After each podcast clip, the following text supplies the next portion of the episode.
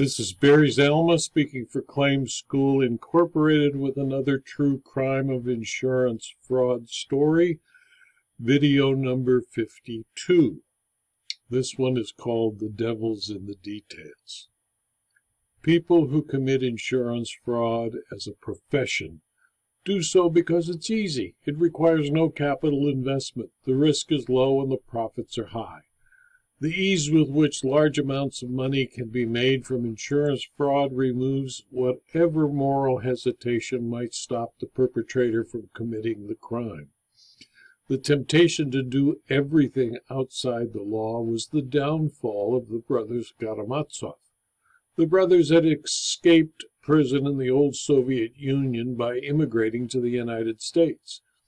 In their hometown of Volgograd, they were well known to the local police. The brothers had committed and conducted a crime wave in the town since they turned 10. They were involved in burglary, armed robbery, smuggling, drug dealing, and prostitution. To avoid arrest and a long sentence in a Siberian gulag, the brothers invented a Jewish mother. They were then eligible to leave as victims of religious prosecution. Their application for a visa to the United States as seekers of religious freedom was accepted immediately. The Save Soviet Jewry organization, who knew nothing of their criminal background, financed their trip to the United States. Upon their arrival in the United States, they met with acquaintances from the Soviet criminal class who had escaped to the United States. They learned that the police were quite effective at catching and prosecuting strong armed criminals, but had little concern for perpetrators of fraud. The brothers, being dedicated criminals, realized they must become familiar with American language and American procedures. They spent their first year in the United States living off the money they were able to smuggle out of the Soviet Union. They studied English and American business procedure at a local high school. One of their classmates in the English as a foreign language class was a salesperson for Blue Sword of California, health insurance company. They they bribed their classmate to sell them a health insurance policy so that they could learn how the system worked. Pleasantly surprised, the brothers learned that if they sent a bill from a health care provider to Blue Sword, a check in the same amount would arrive in the mail. No one would telephone the provider or verify that the services had been rendered. All they needed was the proper form filled out in the proper manner. From what they learned in their business class, they created the first business entity called Mobile Medical Services. The filing of a fictitious business name statement showing that the brothers Karamazov were the owners of mobile medical services was enough to put them in business. The plan was simple. With money obtained from a small business administration loan funds set up for recent immigrants, they would lease a Ford Econoline van. They would then lease various pieces of medical testing equipment from local vendors. The fact that they had no experience or training in the operation of such equipment was irrelevant. All that was necessary was that the equipment looked real. They were immediately provided a loan from the SBA to pay the, their first month's rent.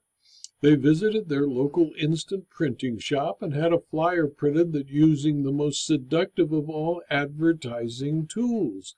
The flyer said only in 40 point type free medical testing, and in much smaller type only for union members and government employees.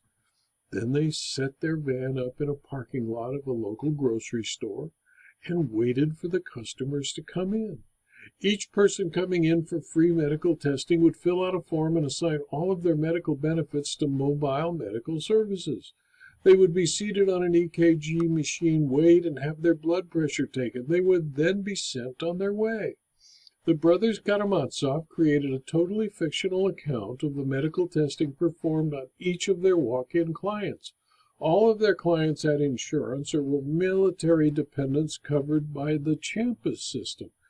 The billings were created with the assistance of their classmate, the insurance agent, and averaged between $800 and $1,400. Each was justified by a diagnosis of one or more serious disease or another, ranging from pneumonia to cancer. The brothers sent their billings directly to the insurers of the individual customers. The billings were normally paid without question, although the insurers would reduce the amounts billed by 20 to 30 percent. Every two months, the brothers would file bankruptcy for the fictitious business and return the equipment to the lessor who knew better than make a claim on a bankruptcy estate. Investigation by the lessors found that the original business had disappeared and its owners were without assets. They would write off the debt. The brothers would then start a new LLC or fictitious business with the assistance of a typing agency and go to another leasing agent who would find them new equipment. The brothers, within the first two years of their fraudulent business, had managed to effect gross earnings of five million dollars a year. They had 20 mobile vans floating throughout the states of California, Arizona, Nevada, and New Mexico. Their profits were growing exponentially. Each van was insured. When a lessor got close to repossessing a van or its equipment, it would accidentally catch fire on the freeway. The brothers would recover the total value of the equipment and the van. The lessors not named on the policies would be without recourse. Had the brothers, from their generous earnings, honestly purchased the medical equipment and the vans, they would probably still be making millions in medical insurance fraud. The adjuster assigned to investigate the accidental fires had attended a class on automobile arson given by the California Car- conference of arson investigators. It became obvious that the van fire was an arson. He reported this fact to the Fraud Division of the State of California Department of Insurance and the local fire department arson unit. The insurer retained counsel to examine the brothers under oath. They refused to testify. Their claim was denied since an examination under oath is a condition precedent to the insurance policy, and the breach of that condition eliminates coverage. The brothers did nothing to enforce their claim. They just went to another insurer.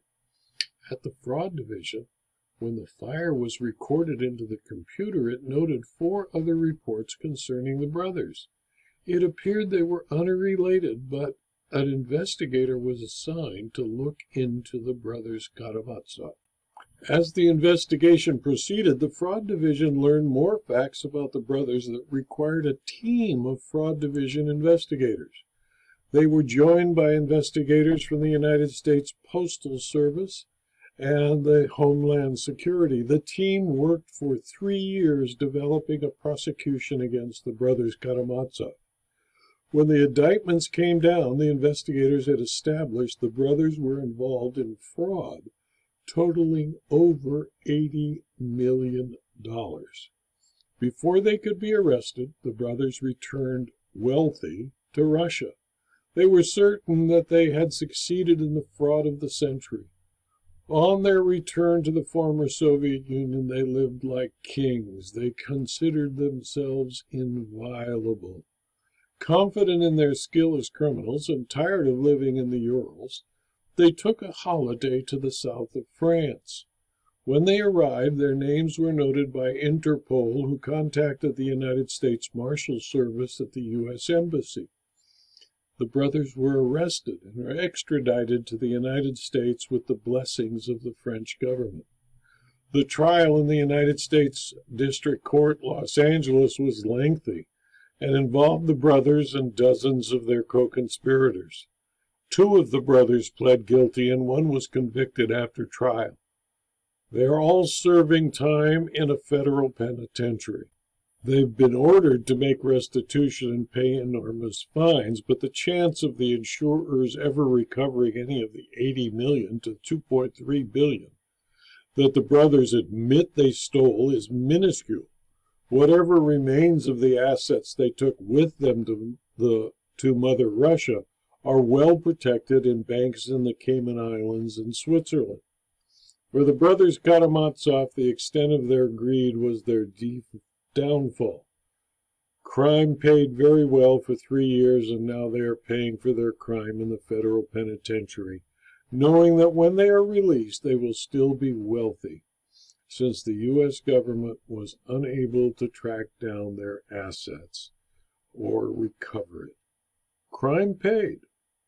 It paid with a little hard time, but it paid well. Insurance companies are required by law in almost every state to thoroughly investigate potential fraud and report it to the fraud division. In this case, it worked. They were finally stopped, but they had stolen $2.3 billion before they were caught. This video was adapted from my book Insurance Fraud Costs Everyone which is a supplement to my treatise in two volumes on insurance fraud, all of which are available as Kindle books and paperbacks from Amazon.com. Thank you for your attention.